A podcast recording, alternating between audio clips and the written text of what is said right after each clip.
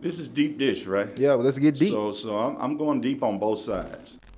Councilwoman Hurt, how you doing? Welcome to the platform. Good morning. How are you? I'm doing amazing. Good. Glad to have you here. Glad to be here. Um, you know, I'm gonna go ahead and just give you your flowers right off the jump.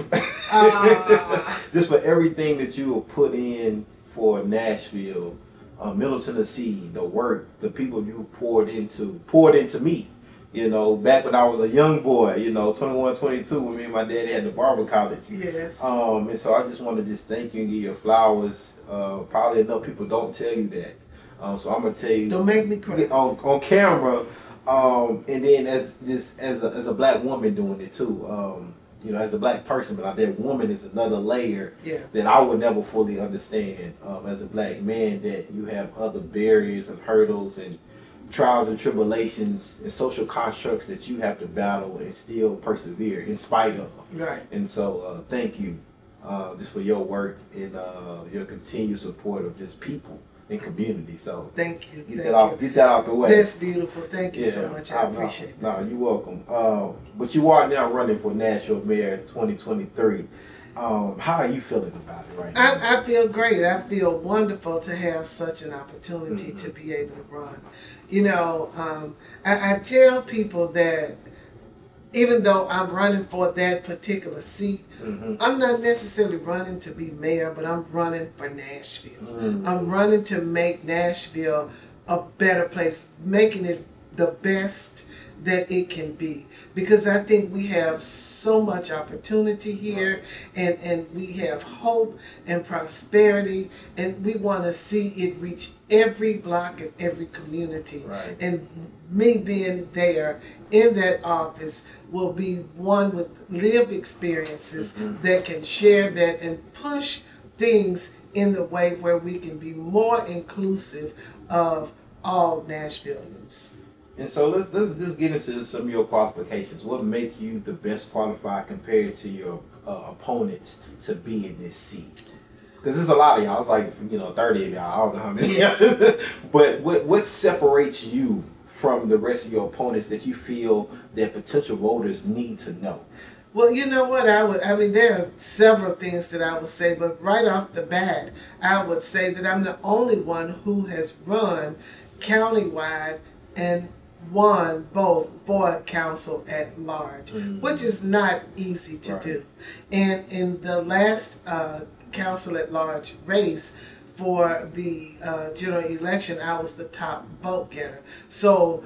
Uh, 47,000 plus people, more than 50% of those who voted said they believed in me. They cast their vote for me. They also um, talk about the work, as you said, that I've done at Jump. I started and I worked there for almost a, a quarter of a century, where I did economic development, community development, advocacy for the Jefferson Street and surrounding communities for North Nashville. Basically, changed that entire uh, corridor and the way people saw it. Invited folks there. Um, I have done um, Uh, shuttle service, transportation. I had a youth program and enrichment for the youth. You know, focused on the seniors.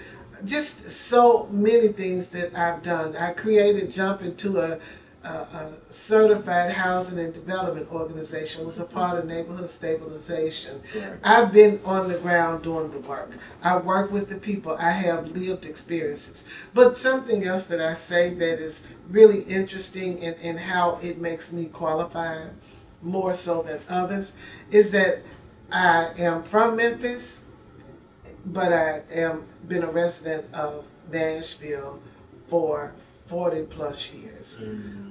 I graduated from Tennessee State, but I also graduated from Belmont. Right. I live in Bellevue. I work in North Nashville, but I've lived in Bordeaux and I've lived in Madison. Mhm. So when you talk about a balance, and I've worked in every quadrant of Nashville, north, south, east, and west Right. Nashville. And I believe having that type of balance is what it is that we need. Our communities have such uh, disproportionate um, things that when it comes to access, resources, health care, Right. all of those things. So seeing the balance and how it can be and how it should be for all Nashvillians is that perspective that I bring that others do not bring. I've, I've served on several um, predominantly white organizations where I've served as their first black president Mm-hmm. of those organizations. Mhm. Uh, I also have national experience. I'm the immediate past president of a national organization Okay. um, the of, elect, of black elect, elected officials. So just some of those things I think, but more than anything, I am a leader. I am a an executive. I have led organizations. I worked at Meharry Medical College uh, for 20 years before I started working at Jump, and I ascended up and became director of admissions and records. So I've led people. I've been a leader all of my life. And I believe that is what makes me different from others. I, I want to um, um, unpack this blackness a little bit because I just think we have to. Um, Nashville has never had a black mayor. Mhm. Um, we've had a woman mayor, but never had a black black mayor or black woman mayor. Right. Um, I know it's you and then Natisha Brooks are the only two black candidates running. Well, no, Um, there's Fran Bush. Oh, Fran uh, Bush, Fran Bush. Yeah. Oh, Mhm. I forgot about Fran Fran Bush. So it's three black women Mhm. actually that's running Mhm. um, for this candidacy. Well, I know that Vivian Wilhoite has also said she was running, although there has not been an official okay. announcement. Okay. So three official announcements Right. though. Uh, uh, Natisha, Fran, and yourself. Right. Um, what does that mean? Um, or what would that mean to you, and what would that mean to Nashville to be the first black person, and on top of that, first black woman mayor to lead Nashville? Um, what does that mean to you? You know what? That is a it's a bittersweet feeling that I have. Uh, sweet in the sense that the opportunity has presented itself for that to happen, but for us to be just now in 2023 and we've had a black president and a black vice president of these United States of America Right. and a progressive major city like Nashville Mhm. has not it's is is is sad Right. because we talk about progression Mhm. and and being progressive and I see progression all over the city. That was the one thing that uh, I fell in love with when I first came here as an 18 year old going to school. But when you unpeel uh, peel back the onion you see that deep down that there's still that um, inability to really embrace the black community. It's been more of a tolerate the black folk as opposed to celebrate Right. black folk. And I believe, however, that it's an amazing opportunity for me. I've had uh, 15 nieces and nephews to come to Tennessee State University, and I've had one to come to Fisk University that I've brought into Right. this city, and not to mention those that are in my family, and all of these young girls and black kids around Right. that they realize that they can be what it is that they see. Right. So with me being that person in this position, Mhm. I think it means um, so much to the black Right. community. And and actually I don't think that we're going to get the types of things and understanding and access to resources uh, until someone of color is in that seat, someone who understands the plight of the black community. Yeah, um, you know, it kind of speaks to just the whole inclusion and equity, this whole these buzzwords, right? Right. That, um, like many people are using. Um, and I want to just kind of speak directly to this because since we ha- we haven't had a black mayor in Nashville, um, you know, and that might just be due to just playing out anti-blackness, you know, that we that, that we know that we experience throughout the country, right? Uh, in the United States since we got here, since black people been here and got here. Um, what would you say to those voters who may just purely um, discount you Mhm. due to your blackness? Mhm. Um, because I'm not going to sit up here and act like you know that's not going to be a case Mhm. for you, for Fred and Letitia. Mhm. I would say believe. Mm. You know, if you would just only believe, Right. it can happen. In fact, I believe it will happen. This is a spiritual journey for me. Many people didn't believe what was going to happen with the two Justins and the Mhm. Tennessee Three last week. Right. And then they may not have believed that they were going to be reinstated, but they were. You know, that's the thing. Uh, I don't believe in miracles. I depend on miracles. Mm. And I know that this is one of those things that can happen. In fact, you can look at the data.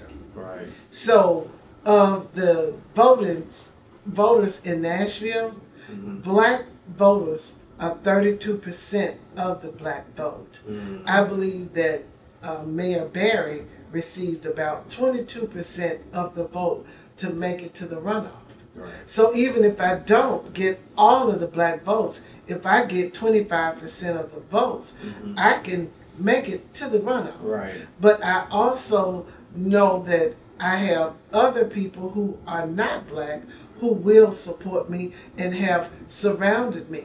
So I think that I have probably the most electability of all the candidates to win. So if you put the numbers Mhm. to the paper, you will see that. That's what I would tell those black voters. And also, I want them to know that this is really not about me. Right. This is about them.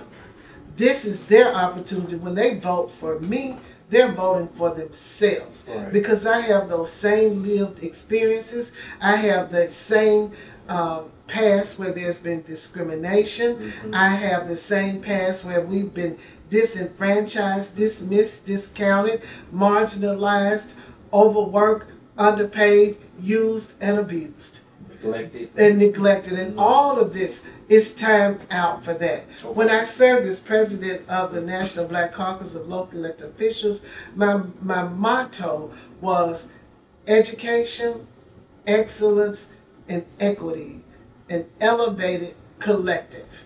Because we've got to elevate black excellence. Mhm. When you look at Tennessee State University having won um, Grammy Awards, and the only other college that has won is Fisk University, right down the street, and they did it back to back.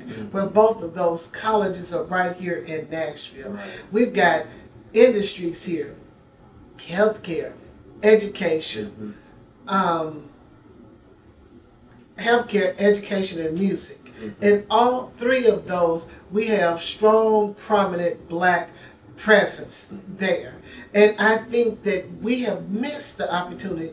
Nashville has missed the opportunity to really celebrate the black excellence that's here.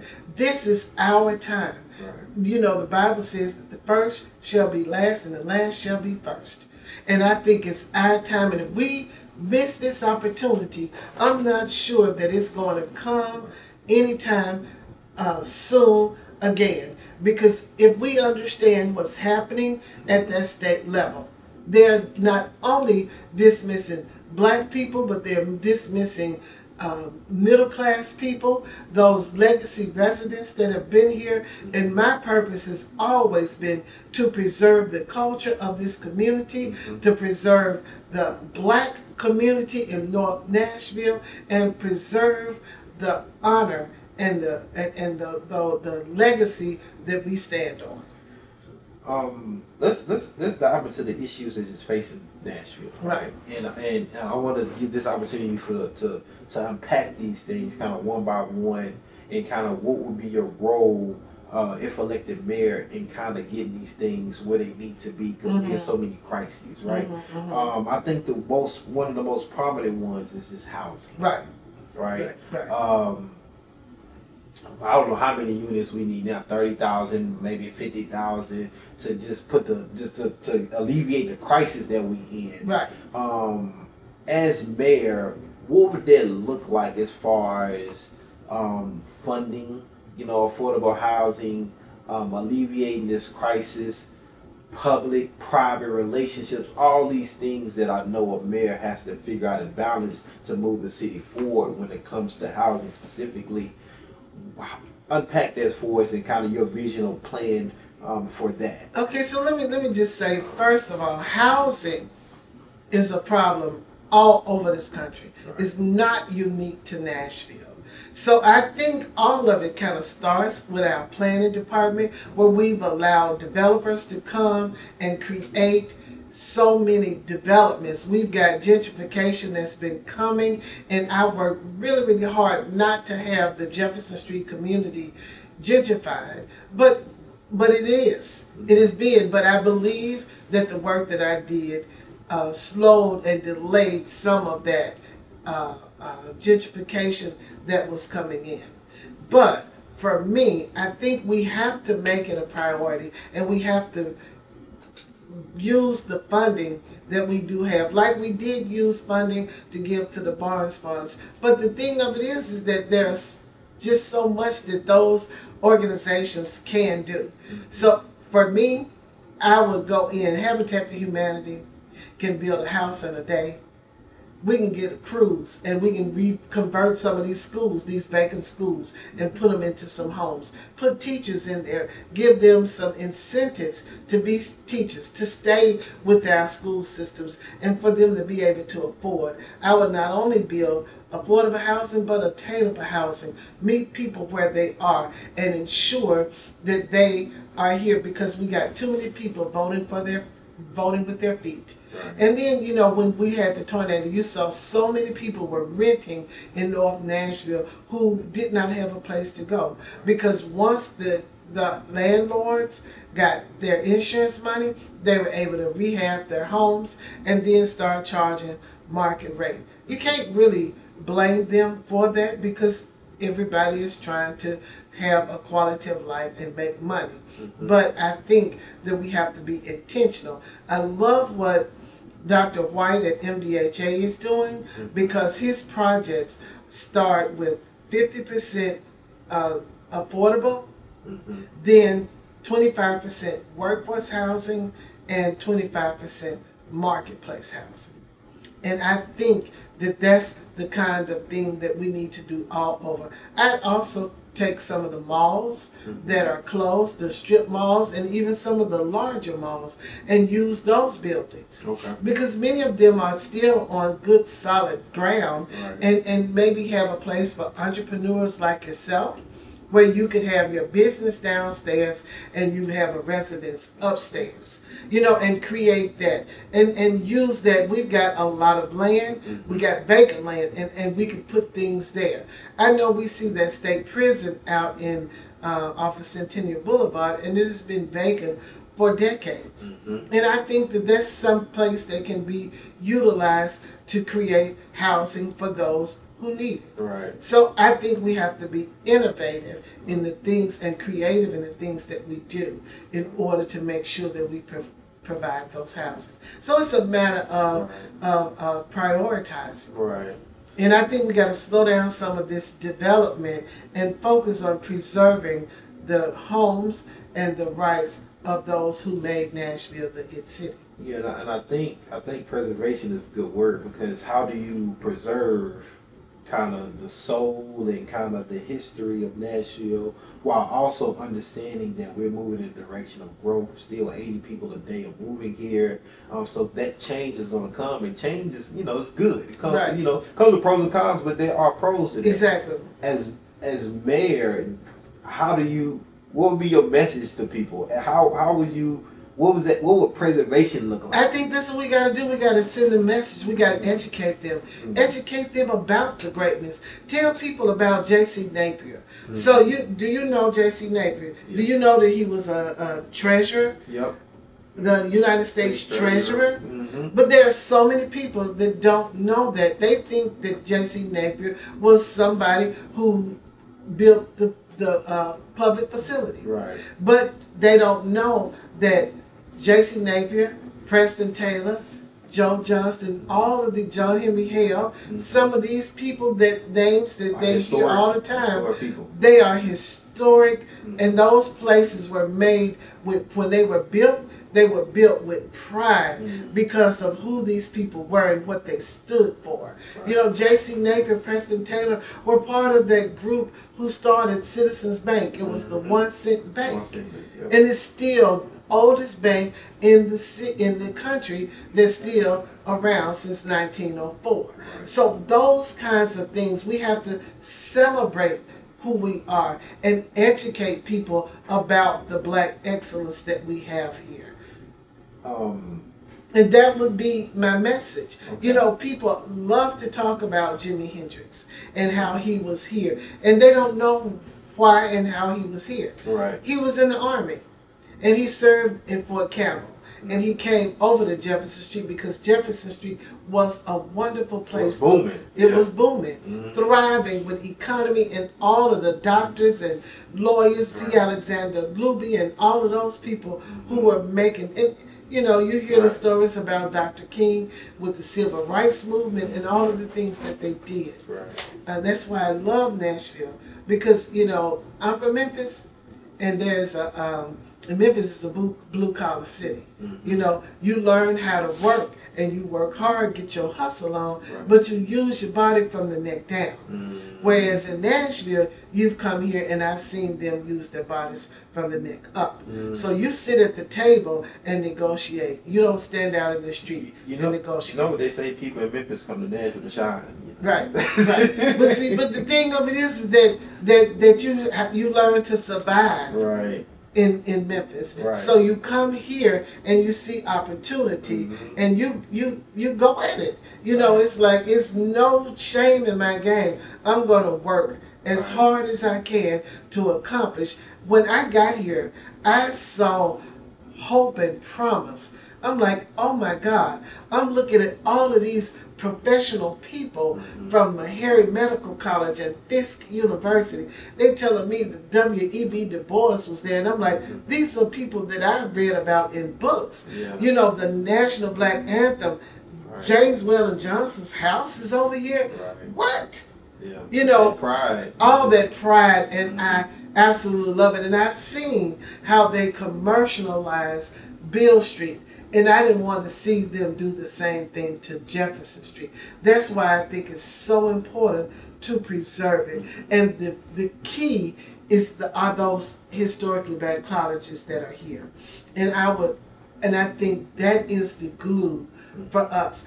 Black Enterprise used to uh, post the five top cities for black people to live. And it was always Atlanta, Memphis, Birmingham, DC, mm-hmm. and Nashville was mm-hmm. fifth. And why? Because we've got four HBCUs. There, there's no other city. Atlanta used to have it, because, but Clark, Atlanta merged together. But we are one of those two that had four historically black colleges. So you've got a base of mm-hmm. uh, middle class people, of black people Mhm. who are educated Right. because of those institutions being here. So they've done well, been able to purchase a home, starting an opportunity to create wealth.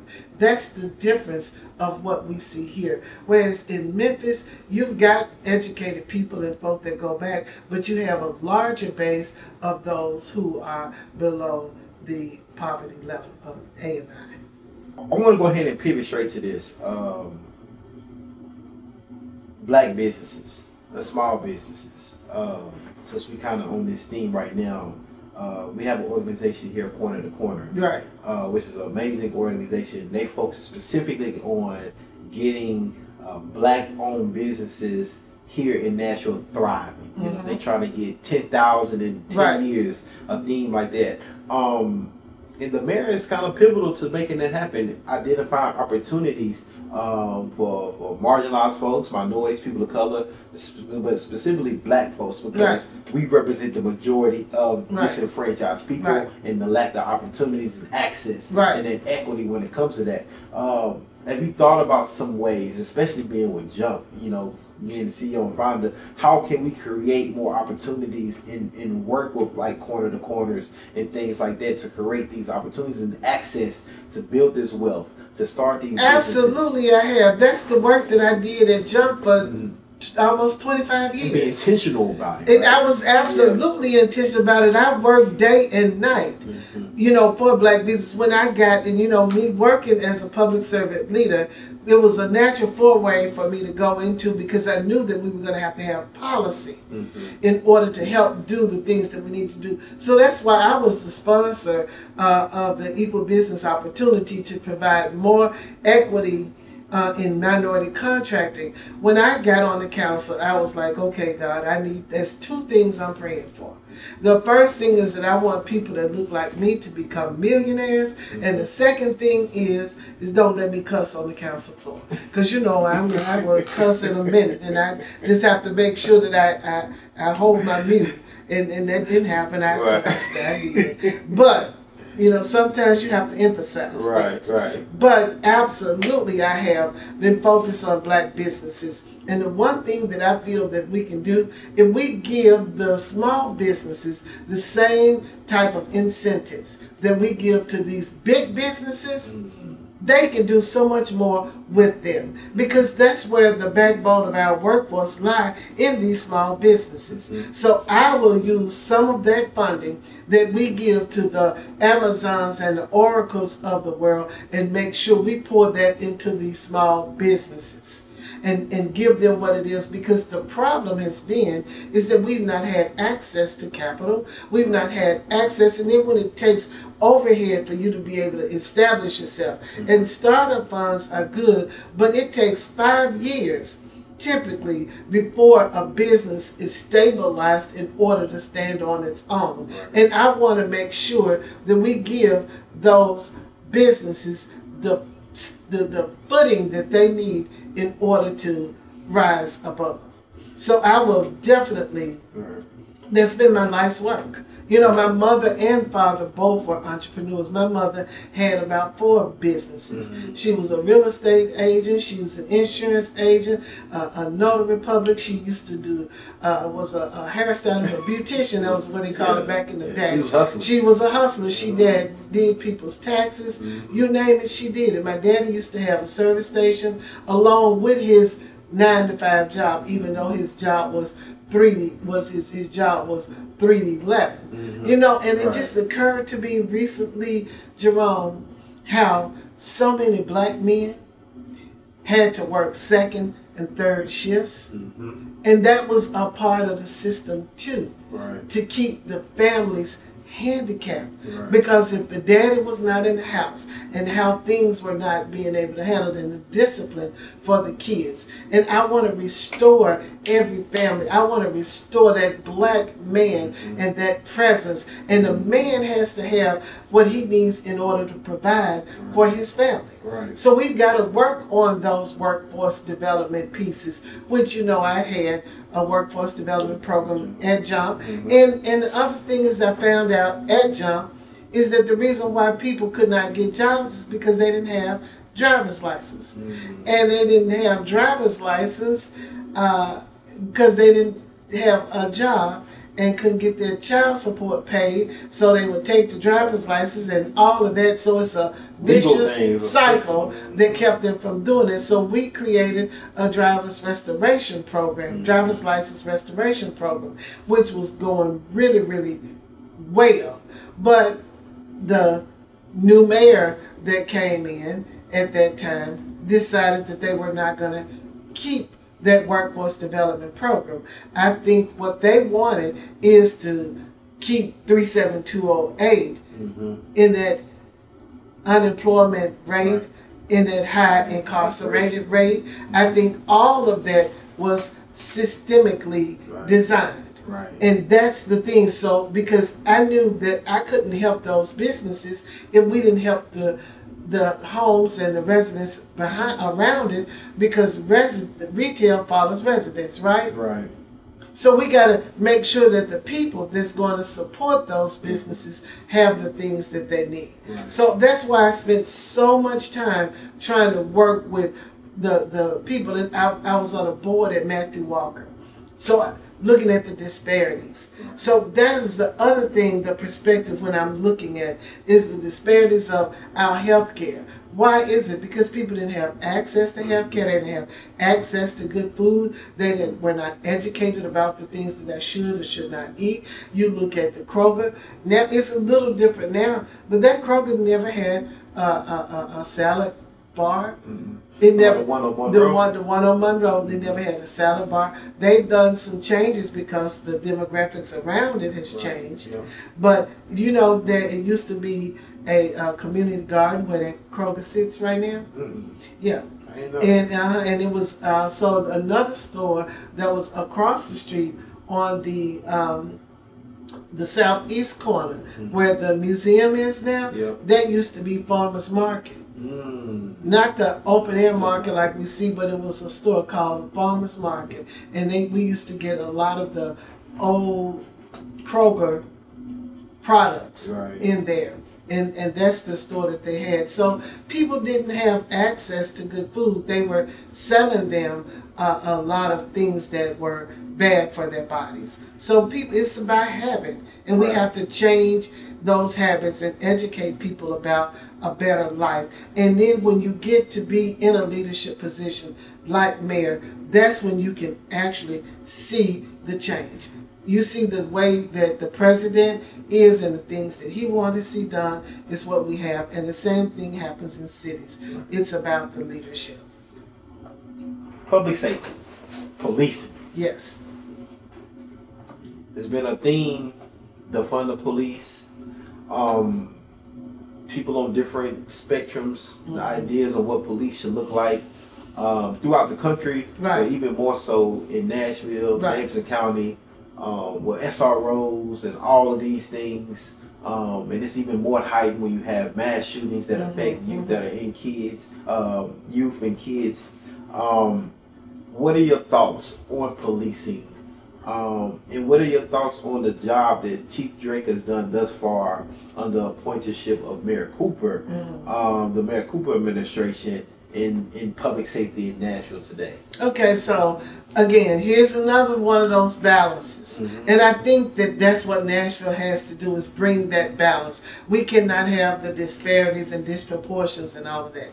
Defund the police, I don't necessarily think that we have to defund the police. Okay. But I also don't think that we need to militarize the police either. Okay. I think we have to make sure that we keep that balance. I think there needs to be community policing, meaning that we got to work with the community. I think that the police need to respect the streets. Okay. And the streets need to respect the police. And how do we do that? We got to spend more time together. We've mm-hmm. got to have, and that's one thing that I really do like about Chief Drake and the things that he done.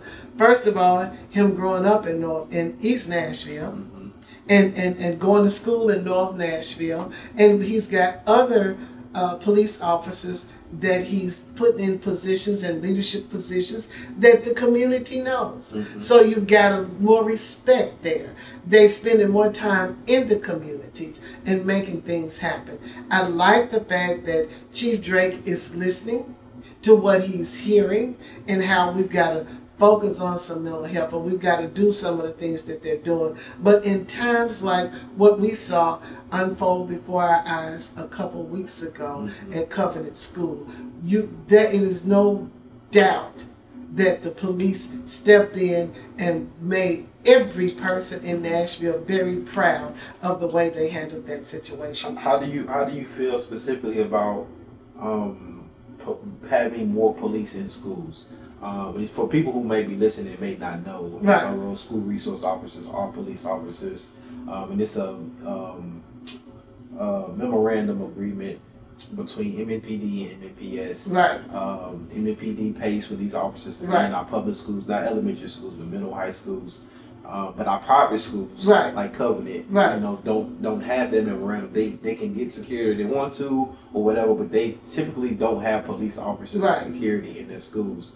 Um, but there has been much debate even prior to this mass shooting of um, police Police officers, right. SROs being in schools in Right, general. Some people are like, ah, I don't know if I want, especially my black child, my black boy, Right. in the interaction with police officers in school. Some people feel like, hey, you know, a lot of stuff is going on. I'd rather them be there. Uh, some people feel like, hey, let's invest, let's invest more in like a therapist or Right. counselors uh, for that social emotional learning Exactly. aspect. What what I think I think Nashville is Right. I, love to I, hear your I, I don't, I don't, I don't, I don't understand why we can't have a little bit of all of it. Mm, You know, I, I mean, my mother said it's better to have and not need than to need and not have. right. Okay, so I get that part of it, but I also have experienced firsthand a school resource officer who abused his job as a school officer because here I am, a black parent that come into the school for my daughter to see my daughter, and he had me do things that I think were excessive to the point that I ended up uh, writing a complaint against him because and he knew who I was, but it was because of the color of my skin. So I think that people are who they are, and they will use and abuse some authority that's given to them. Right. I also think that we are unfortunately living in times where we've got school shootings, where we've got these kinds of things that are happening. And while we might need some mental health uh, specialists in the schools, we need them outside of the schools too. So the continued uh, uh, uh, care that we have with the um, police department and sheriff's department and DA and some of the mental health co-op and just a, a group of people that we are looking into that the police is doing across the city, I think is a very good thing because we need to talk to one another. We need to come together because we're better together. Mm-hmm. And and so I think it all depends on where we are and what it is that we do. I hate the fact that they took prayer out of schools and brought in guns. I think that's where it all started. And uh, those kinds of things, we have to look at it. For many people, it may not mean much, but for me, it means everything. Right. Um, in education in general, right? It's just you know, it's a it's a it's a hell of a balance because you got the public safety part, but then you got the education part, and everything gets polarized and. You know, education shouldn't be polarized and brought into politics. It should be, hey, we want kids to be safe, protected, and we want them to be able to learn at the highest level without without having to worry about all this extra political stuff. And and they can't vote. Absolutely. and they can't even vote on these decisions. Um, gun control, red flags laws, and let me preface this because people may not understand uh, a lot of times of like what mayors can and cannot do. Right. You all cannot c- create these policies and these laws and things. We cannot even know. after even after You know. the Covenant shooting. Right. I really I was so angry about what was going on. Mhm. I typed in and, and sent a letter saying that I want this. I want you to put it forth whether it passes or not. Mhm. I know it may not have any teeth to it, but I found out that we were prohibited from even suggesting and putting any kind of law forward as it, as it relates to gun laws. Right. So we, you know, we do what we always done. We gonna get what we always got. Right. You know, so if we are not going to address these things, mm-hmm. now we know that here right recently the national GOP has had some concerns because of all the negative publicity that has gone out against Nashville and the state of Tennessee mm-hmm. as it relates to the Tennessee 3 and the fact that the covenant should all of this under this uh, covenant shooting tragedy, and they would instead of try to look at some ways to have something with some common sense laws, they decided to go just the opposite. And instead of uh, putting a ban on assault weapons, they assault these two black men. Right. And I just think that it is unconscionable that they would do something like that. But it shows us who we are dealing with. Right. And Maya Angelou says when a person shows you who they are, believe them. So we have to unify and come together in order to fight those kinds of things. Right. If they put people back in office or put people in office that is the same and status quo, Right. they're going to get the same and status quo. Right. That's why it's time for a change. Why we've got to have something different and say, listen, we are rising up and we're coming in order to make a way for us to have a legacy and build wealth for our own. Right. Because you all took that from us many, many years ago. Right. But we know we can come back from it. Um, We- because if you can have it, you know what I'm saying? Right. If you know how to get it. Because, you know, we know how to make a way out of no way. Right. That's all we've done. that's all. That's all we done. That's right. um, if elected mayor, how do you use those grassroots connections, right, that you've been able to f- formulate? Because this this is important to me too. Just as a, just as a person that understands the work of the different type of work of somebody that has boots on the ground experience, somebody who just maybe just have you know political experience, somebody just might have administration experience, right? Um, you know, you have all the above Exactly. right? And I always believe, and when I think of the mayor's office, I always believe it as a as a as a as a as an administration that's supposed to be able to bring communities together hmm and be able to allocate these funds to people that are already doing the work. Right. Right. That's I feel like it was one of the main Absolutely. jobs of the mayor. How do how, how do you do that? Listen, that's all I've done. I'm grassroots myself. Right. Grassroots that's gone to grass tops. Okay? And and and the thing of it is is that you know, you for you to say bringing groups together. I remember that the former mayor Bill Purcell wrote me a letter of recommendation uh, some years ago and he said this is before I even got into office. He said that there are very few people in Nashville that can bring folk together and Sharon Hurt is one of them. Mm, And, and and it is so very true. I think with the Jazz and Blues Festival and Bridging the Gap, where we had downtown Nashville meet uptown Jefferson Street. And as I said, I've lived in so many different parts of this city and done those things. But I think we have to start. I think and believe in going from the bottom up as opposed to from the top down. I, I am not uh, a Harvard uh, pedigree, but I'm a Tennessee State pedigree. I'm a, I'm somebody that knows that if you want it done, you got to get out there and do it. I'm a one that's going to deliver on what it takes for us to make that happen and know how to bring people together in order to get it done in a smart and efficient and effective way. And and, and these kids are so smart. I'm surrounded. You know what? My whole campaign team basically, eh, what I, I should say, at least 80% of them are less than 30 years old. mm, But they are smart. Right. Women, I got some Fisk students that's working with me. I got uh, some young folks that have graduated from college, some with master's degrees, and just a wealth of experience in doing so many different things. I've learned that a good leader surrounds him or herself with people that are smarter than they are Right. in order to get it all done. And we need people with all different types of Right. experiences as well as personalities in order to get the best of, of it all. and, and, and, and this gonna kind of hit home for you where I'm gonna go now. I don't know if it's official. You maybe you can let us know. The council. Come on, hit home now. You know I used to play softball. I was a shortstop. All right, the, so the, the council, the slash. Uh-huh. You know, from forty to twenty. uh-huh. Um, the whole redistricting and what that may look like. Uh-huh. Now, um, now we finna go into a master class with people. You know who may don't understand or understand how this maybe affects the mayor's role, Right. right? Um, it may be if you. I'm, I'm gonna put it in my words. If you are, you know, oh, not so, not the strongest mayor, Mhm. right? It may be, you know, you can convince 21 out of 40 people maybe to, you know, vote something into policy or Right. do this or do that. You know, it doesn't even have to be the same 21 people. Right. You know, however, if that's cut in half, trying to persuade or get 11 people out of 20 is a little challenging, a little different challenge.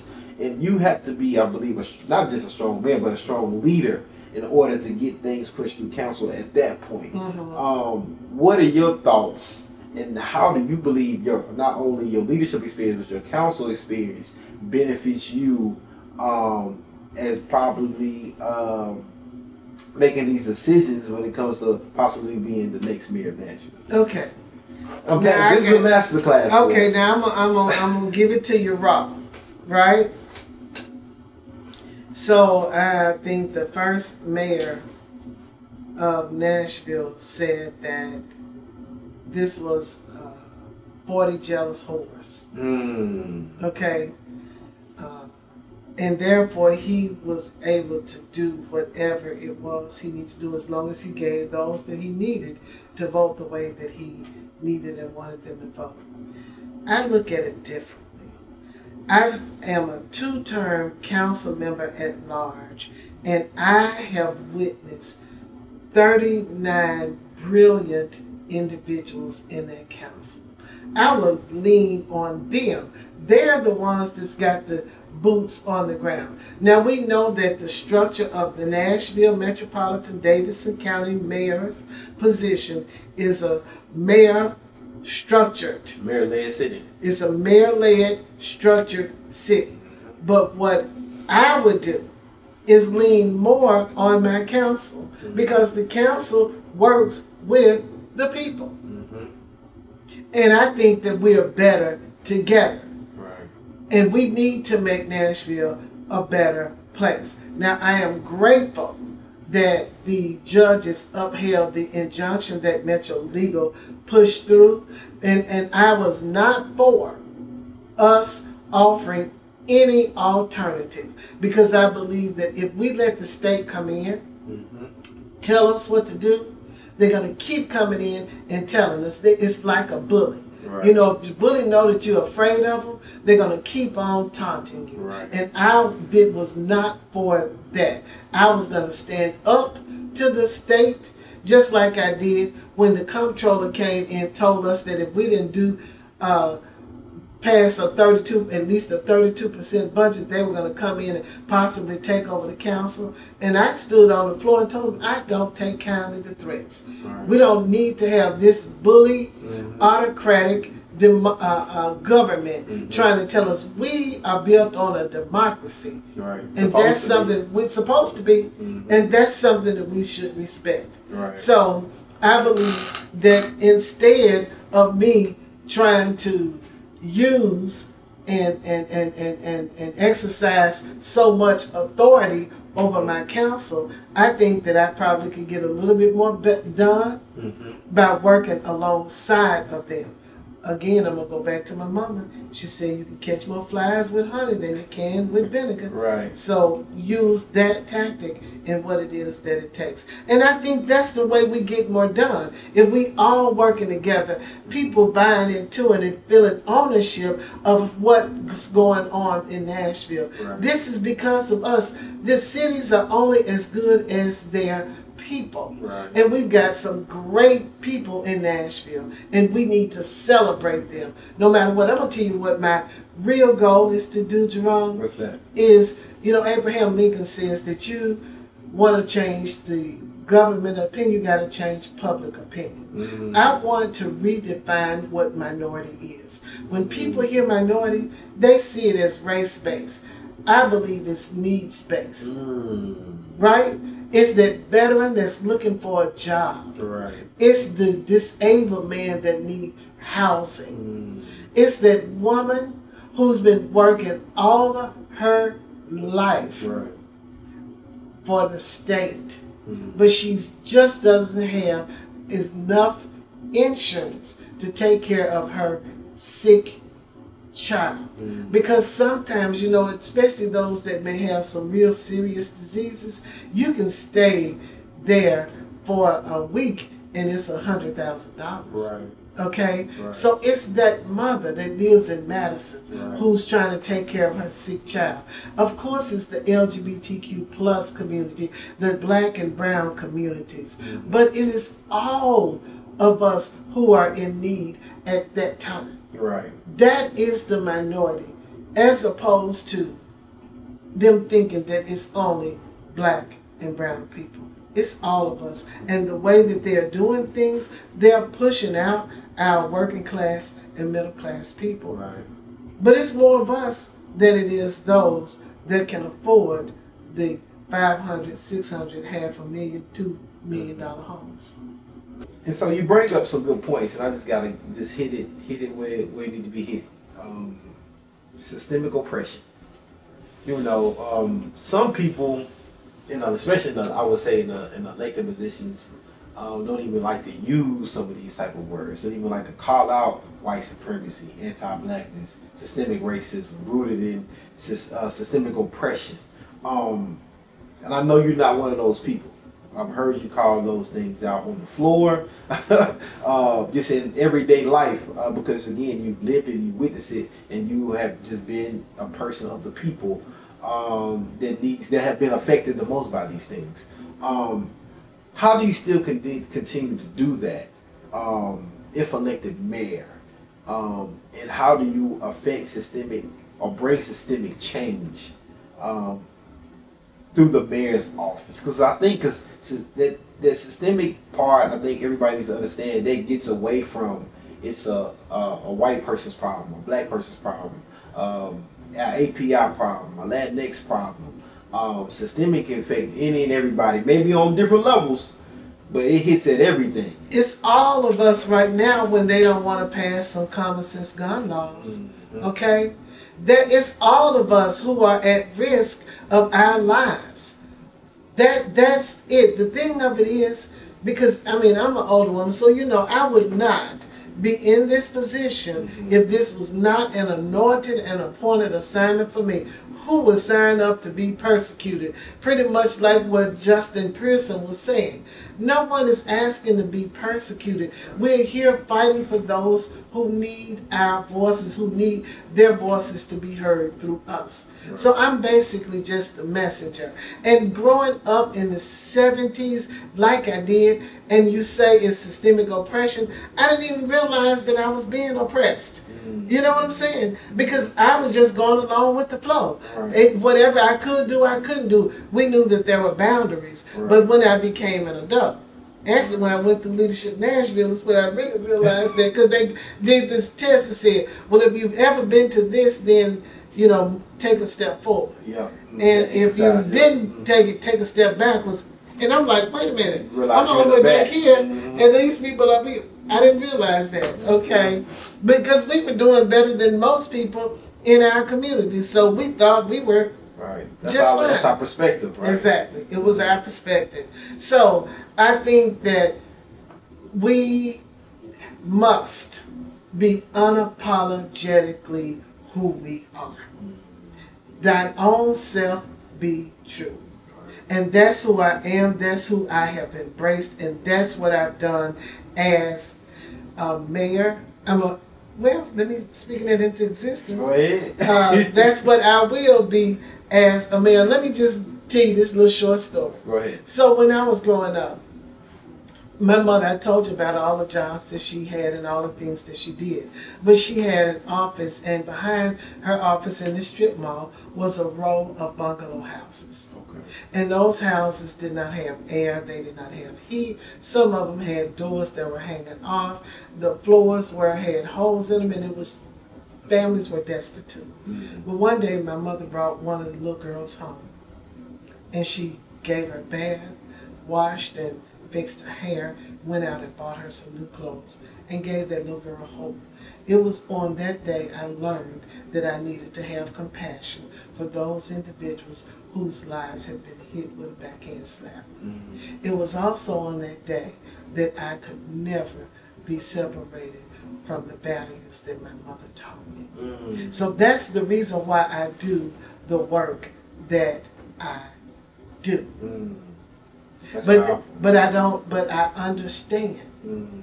That's what has kept me in the work that I've done as a public servant leader, what I have done as a council member, and what I will do as mayor. And I will make sure that I instill and restore hope and prosperity on every block, in every community. Right. Okay? But that doesn't have anything to do with me still knowing and understanding where I came from Right. and knowing that I can bring others up Right. in doing so. So that is the motivation and the inspiration I have. Being in a position like that, I can make life better for so many other people. And today, having that oppression mm-hmm. is not again about race. It's about needs. So we have to look at it and meet people where they are. I'm, I serve as the executive director of Streetworks. That's an organization that focuses on the prevention, treatment, and care of individuals who are, uh, are infected and affected by HIV and AIDS. We also have a robust uh, syringe services program, which is needle exchange, the first certified in this state. So, and let me tell you something. We don't just have uh, these pickup trucks coming from Hickman County Right. or Dixon County. We have some Jaguars that come from Williamson County. Mm-hmm. We got brand new Camaros Right. coming from Williamson County. Mm-hmm. We've got uh, Maseratis that come from Sumner County. Mm-hmm. And Right. Audis that come behind that door, that back building, Right. and, and go on about their business. Right. Since they say we in Germantown now, nobody really knows and understand. Now, when I was here, you know, Rosa Parks or 8th Avenue was never Germantown Right. on the other side. Yeah. But needless to say, Mm-hmm. so my whole point is, is that there are people, no matter their race, Mm-hmm. creed, none of those things matter. Right. And what we focus on is meeting them where they are, giving them what they need. Right. And that's what I will do as mayor. Make sure I meet those people where they are because I believe every person deserves the quality of life that they wish to have in this city, no matter the zip code. we talk about quality of life, and so this this this has to be, um, I guess, a pillar. I think it should be a pillar for anybody that's running for mayor. And if it's not, it's a red flag to me. It should be a red flag to everybody else. Transportation, Yes. because it's tied into affordability, in my in my estimation. Transportation affordability. Um, you know, we had a referendum in 2018. You know, that failed. Um, I think it was a lot of things, you know, Mary, Megan Barry and the scandal, and then terminologies people not understand. The messaging, the all of messaging, that, all right. of that um, went in, went into it. Um, you know, um, if elected mayor, you know, you will have a lot of power when it comes to maybe another referendum, dedicated funding Mhm. uh, to transit. Um, it would be great for you to unpack that and, and let us know is dedicated funding something that you're for, um, and how do we, you know, or are there other solutions, right, to fix our transit uh, crises here in Middle Tennessee, Nashville, Middle Tennessee area, um, and and I think personally, maybe that's what to be a world class city, we have to. I think we're gonna have to fix this. Oh, we, transit we issue. definitely gonna have to fix that. I mean, we but we yeah, a but major league, and absolutely we Uh-huh. do. But you know, I'm a I'm a simple kind of person. Mm-hmm. I'm, I'm I'm a common sense individuals, and I'm gonna just I get things done. Right. I deliver it. I'm just Right. gonna I find this the problem. I find the solution. Uh-huh. Okay, and that's the thing. You got to get to the root of it Mm-hmm. before you can get to the fruit of it Right. People need I you know I pick people up off the bus stop and taking them home because it's been a hundred degrees and some of these older ladies Right. out here that I know Miss Mary that used to work over there at TSU in the cafeteria. She's standing on there with uh three and four bags of groceries. It's a hundred degrees outside I, I pick her up and I take her home mm-hmm. so yes Yeah. so, so so but here's the deal I'm also then this over here on Jefferson Street but I'm also in Bellevue and I see big long buses coming out there and it's two people on the bus. Mm-hmm. So I think there's some simple things that can be done. Mm-hmm. Like we can reduce some of those buses that come all the way out there and, and put some some vans or some smaller buses there. I think that we can change the times, flex times, and work with corporations to say, listen, not everybody have to come to work at eight o'clock. You have one shift that comes in at seven, some come at eight, some come at nine, some come at ten. I think we can work with the school system and say, you know what, let the young kids come at seven o'clock, and Okay. then the older kids can come later Right. because they can stay at home and, and, and, and get themselves ready where the young kids need the parents there Right. so they get the kids to school and get to work. You know, Are you are you for dedicated funding for transit? absolutely for dedicated funding for, for transportation and we'll also go out there and seek more funding. I went to DC with Mayor Karl Dean when he was getting trying to get funding for the AMP that they wanted to come down West End. And I was all for the AMP because you gotta start somewhere. We needed to do something to address our transportation and traffic problem. So I was all for the AMP. Because listen, I lived in Bellevue, but I had a daughter who was in school at Hillwood, one who was in school at Hume-Fogg, and one who was in school at Martin Luther King. And I used to come straight down West End trying to get them all to school, dropping, had get her, drop her off, then go back and get this one up. And they also swam. The uh, younger two were swimming more because my older daughter, by the time she got to the 10th grade, oh no, she can't mess up her hair. Right. So she was, you know, I had she had to stop that swimming. She started playing basketball.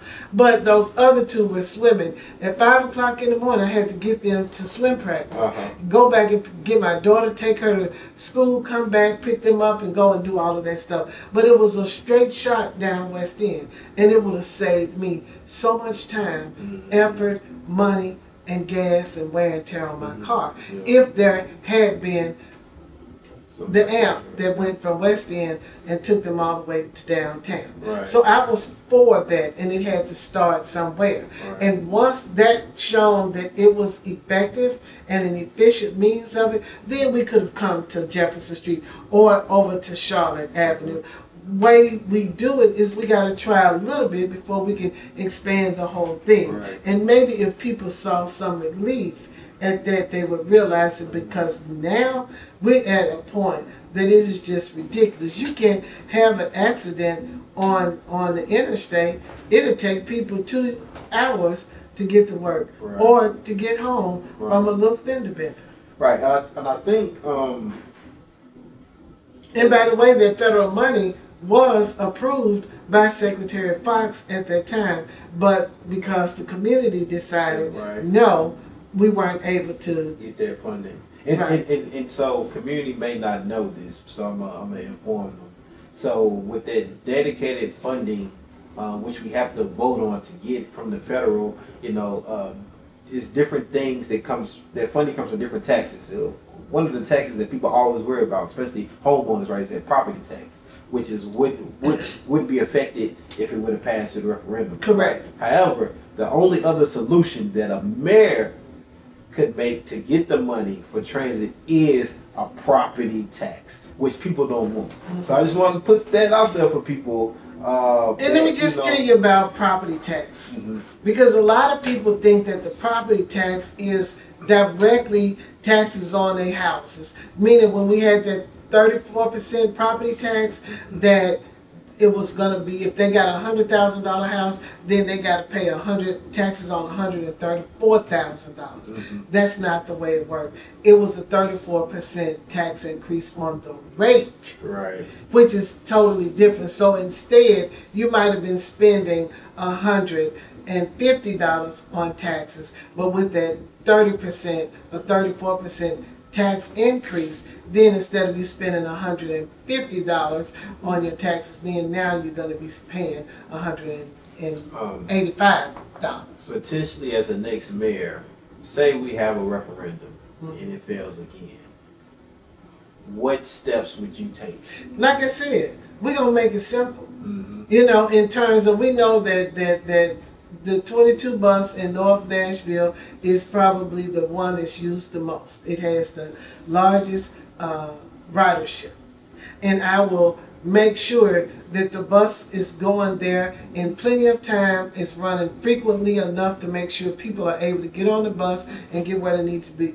I'll probably put in some more bus stops because some folks have to wait for Right. 30, 40 minutes on a bus stop to get where it's. In fact, Dr. David Padgett at Tennessee State has a GIS program that he's been monitoring the buses and the way things have gone. I would work with him and find out and address all of these issues. We got a lot of good things that are happening right here in this city. We just have to tap into them and use those things. I'm not an expert on all of the things. Right. In fact, none of the candidates are. That's why we got to rely on good people like you and all of these people in Nashville in order to make it work and execute those things. And, and, and I'm and I'm just telling just something as simple as re- taking those big buses that I was talking about uh, in Bellevue, and all of these kids that's going to school at MLK and Hume-Fogg who cannot get a school bus to take them get a, a spot where you pick them up and you run two or three buses to get those kids there as opposed to the parents all trying to get the kids to school at the same time eliminating 150 cars off of the roads Well, you know the, the the big thing always in this city right now is like money, funding, right? Right. And so, But but you know what? Because of that tax increase that we had, the we're doing pretty well. We our budget looks pretty good. So it's the dedicated funding that we would put to make sure all of it to me is about the political will of the leader. Mm-hmm. If the political will of the leader is to do development and bring downtown up and make it all this, that, and the other, that's what we're gonna see. Right. But if the political will is to make sure that we get out into those neighborhoods, get into those areas that's been disproportionately impacted, affected, neglected, that's where we're going to make sure that that happens. Because when they do well, they all do well. And I'm going to give you my other analogy about that. You know, I love sports, and I love talk about Michael Jordan and the Chicago Bulls. Right. Michael Jordan, we knew he was going to get 50 or 60 points a game. Right. It didn't matter. You want, he going to lay it up, he going to do whatever, he going to shoot that thing, Right. all of it. He got the 60 points, but he never won a championship until he got Scottie Pippen in the game mm-hmm. and Dennis Rodman in the game. So this is the way I look at it. Michael Jordan is downtown Nashville. mm-hmm, Scottie Pippen is North Nashville. Mm-hmm. Dennis Rodman is East Nashville. Toni Kukoc is South Nashville out there And in Antioch. Mm-hmm.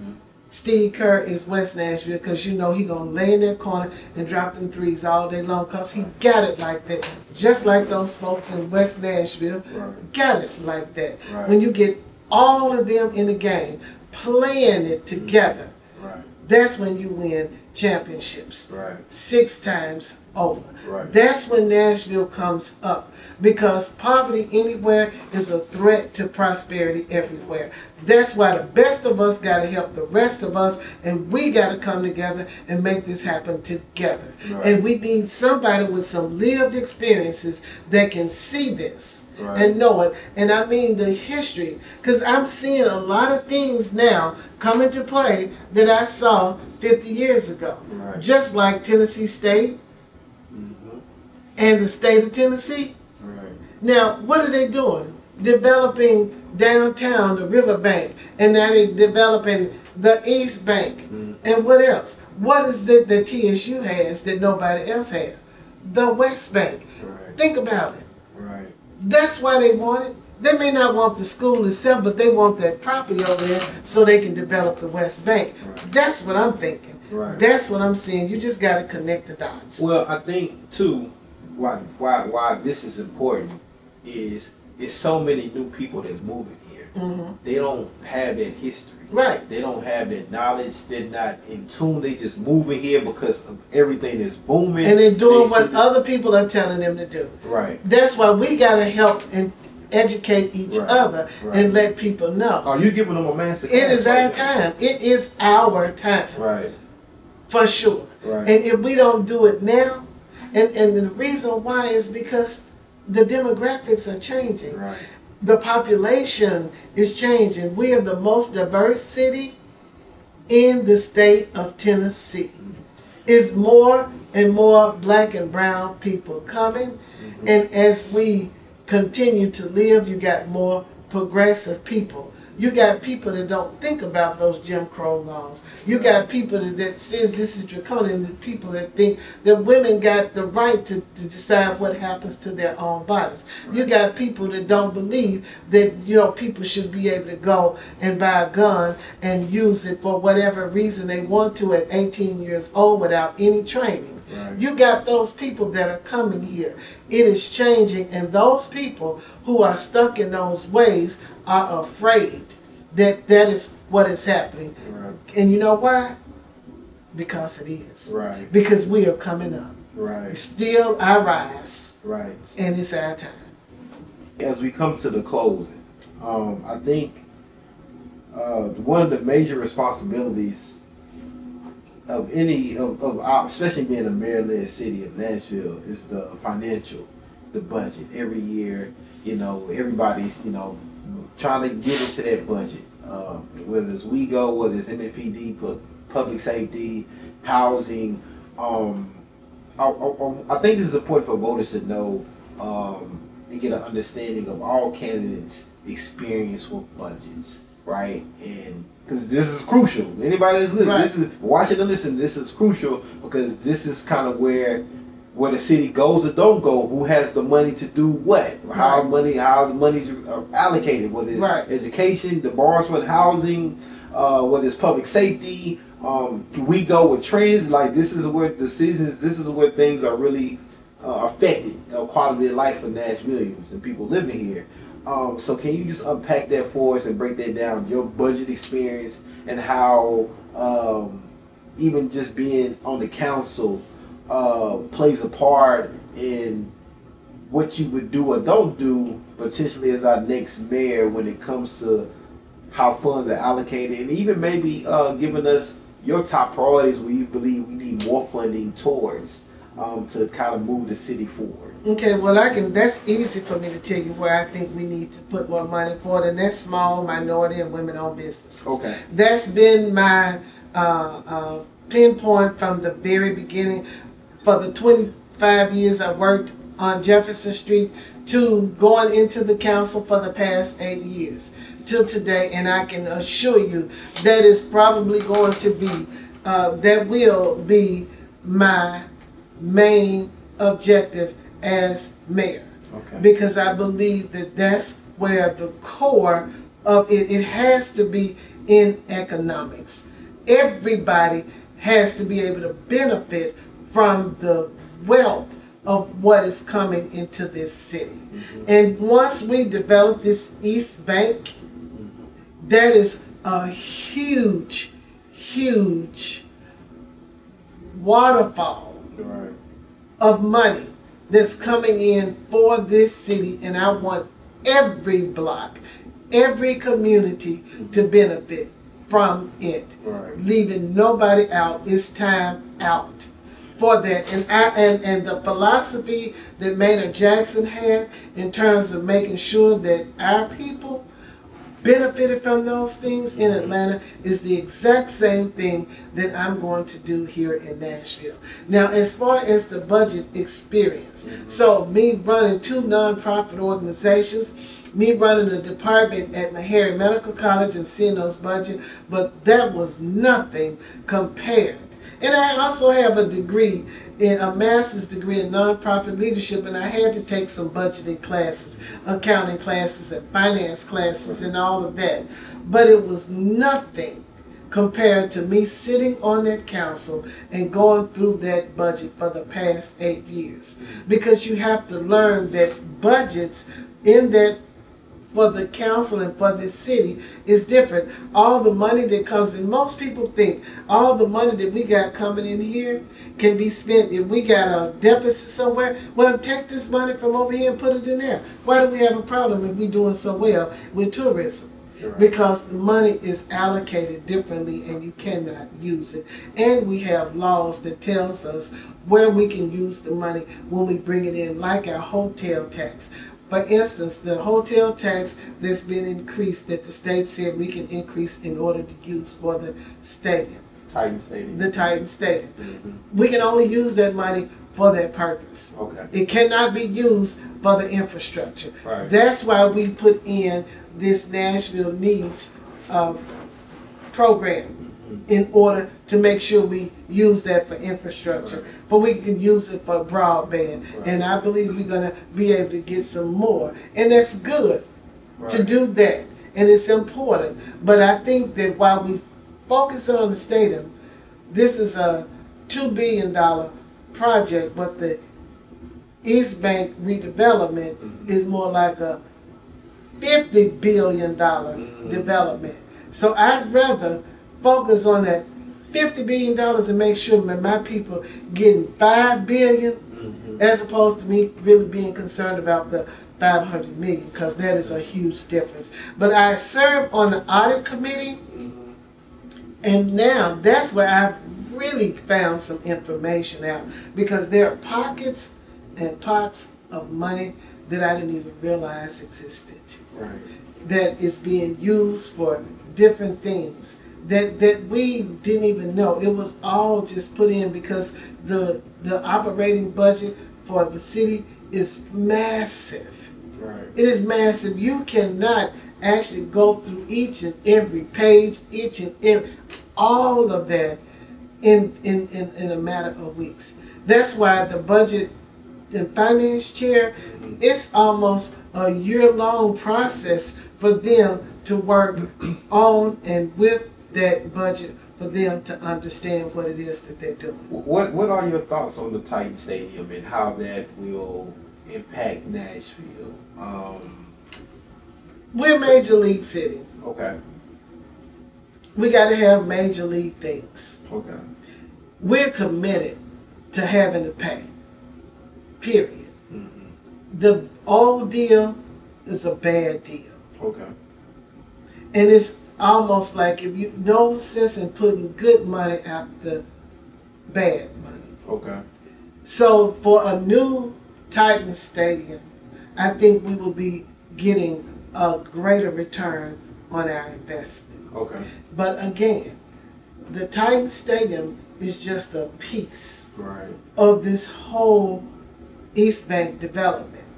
And while we're focusing on that, we are missing this East Bank development. Right. And that's where the real money is. Mm-hmm. I think we leverage what we have, what we know, and what we have or have not done, mm-hmm. or what the administration has or has not done Right. to make sure that we are at the table Right.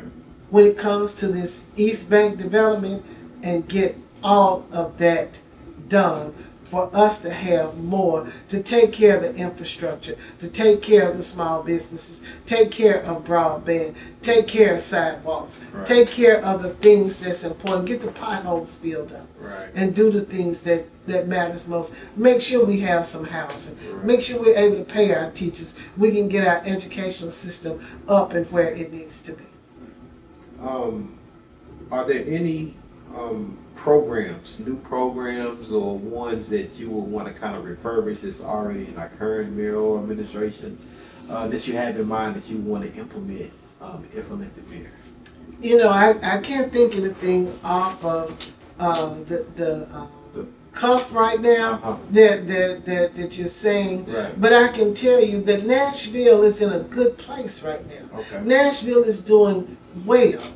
That's why we've got to come together, unify our voices, unify our votes, s- be in solidarity, and make sure that we are able to advance us as the new Nashville Mhm. and take away from the old guard and make sure that we don't continue with the status quo of what it is that we have done for all of these years and use that and benefit to make it even better. I think it's important. You know, I mean, like the Barnes funds is a good thing. I know that was something that started under uh, um, Mayor Barry, but I believe that we got to have accountability. We got to have enforcements. We got to have all of these different things in place. Having redevelopment districts like Jefferson Street and Phillips Jackson's and other. All of those things are good, but we've got to make sure that we spread the wealth. There's got to be more equity and and and. What does that mean? That's what I was going to ask. What does that word equity mean to you? Because I think it means different things to different people. and so, um, So what so is the- what does that mean? So equity means is meeting people where they are, giving them the things that they need, so there can be some equitable opportunities for you to thrive as a small business owner. Not necessarily giving you equal to what someone else has, because somebody may not need. It's just like they uh, they were telling me with the airport. Well, we have, you know, we've gone up. We've got a hundred percent increase in what it is that we're doing with minority businesses, and and and we're just doing really great. We got an increase of a hundred percent. I said that is really good. I'm glad that you increased that a hundred percent. But what I need to know is what you're doing with white majority businesses because see that means that you could be giving five uh, a half percent right. to minority businesses and if you improve about 100% so now you're giving them 1% that is still not good enough Right. so I don't want the percentages. I want to see it in black and white. Tell me what kind of money you are doing. Because what I found is that they may have given $50 million, but they gave it to 100 businesses over five years. So that meant that everybody got $25,000. That's no money for you to be able to build your business. So to me, giving you that opportunity and the ability, the resources in order for you to become a viable, thriving business. So in sure, equity costs something. It costs. Equity costs. And we're gonna and we gotta put it there and that's what is going to be my main I didn't realize it until a couple of two, three weeks ago that I was in a meeting with this lady that worked at the health department and she told me, well she told the whole group that she moved from working in corporate hmm because I inspired her so because I was fighting so hard for the disparities that I had seen in the community. Mm-hmm. And she has been working and become a public servant for the past 20 years as a result Wow. of that.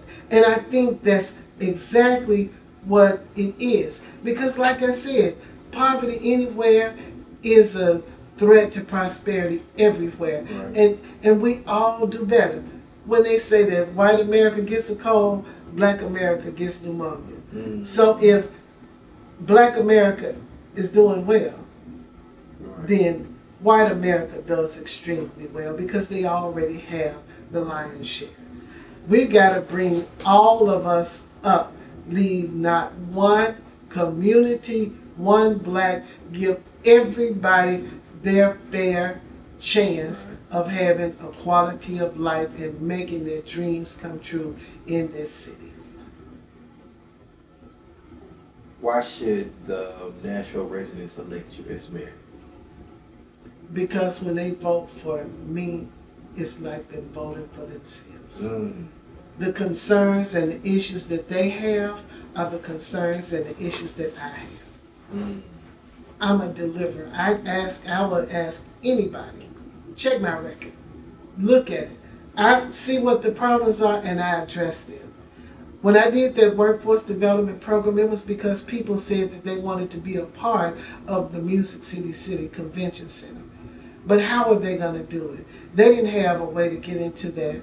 So I went to the mayor and I said, we want to create a workforce development program. We'll take in all the applications, serve as a clearinghouse. And when people want to hire somebody, we'll give them the best top quality, uh, quality applicants for that and they can choose. We can ease up that work for them. That's how we were able to get 400 people, 450 people hired on that job. That's how we were able to get 2,000 people uh, referred to training. Right. That's how we were able to save hundreds of thousands of dollars for people with that driver's license restoration program. Right. Because we were changing lives. We were doing it, and I am going to, you know, I'm going to restore trust because I'm going to give you the truth and I'm going to be transparent. Because that's the only way that I know how Right. to be. That's what I've given you as a public servant leader, as a council member, and that's what I'm going to give you as mayor. So people who may not, who, who, who may just be tuning in, just say, I'm gonna go straight to the end of this. What is Sharon's Hurt vision for Nashville? Sharon Hurt's vision for Nashville is for us to have balance.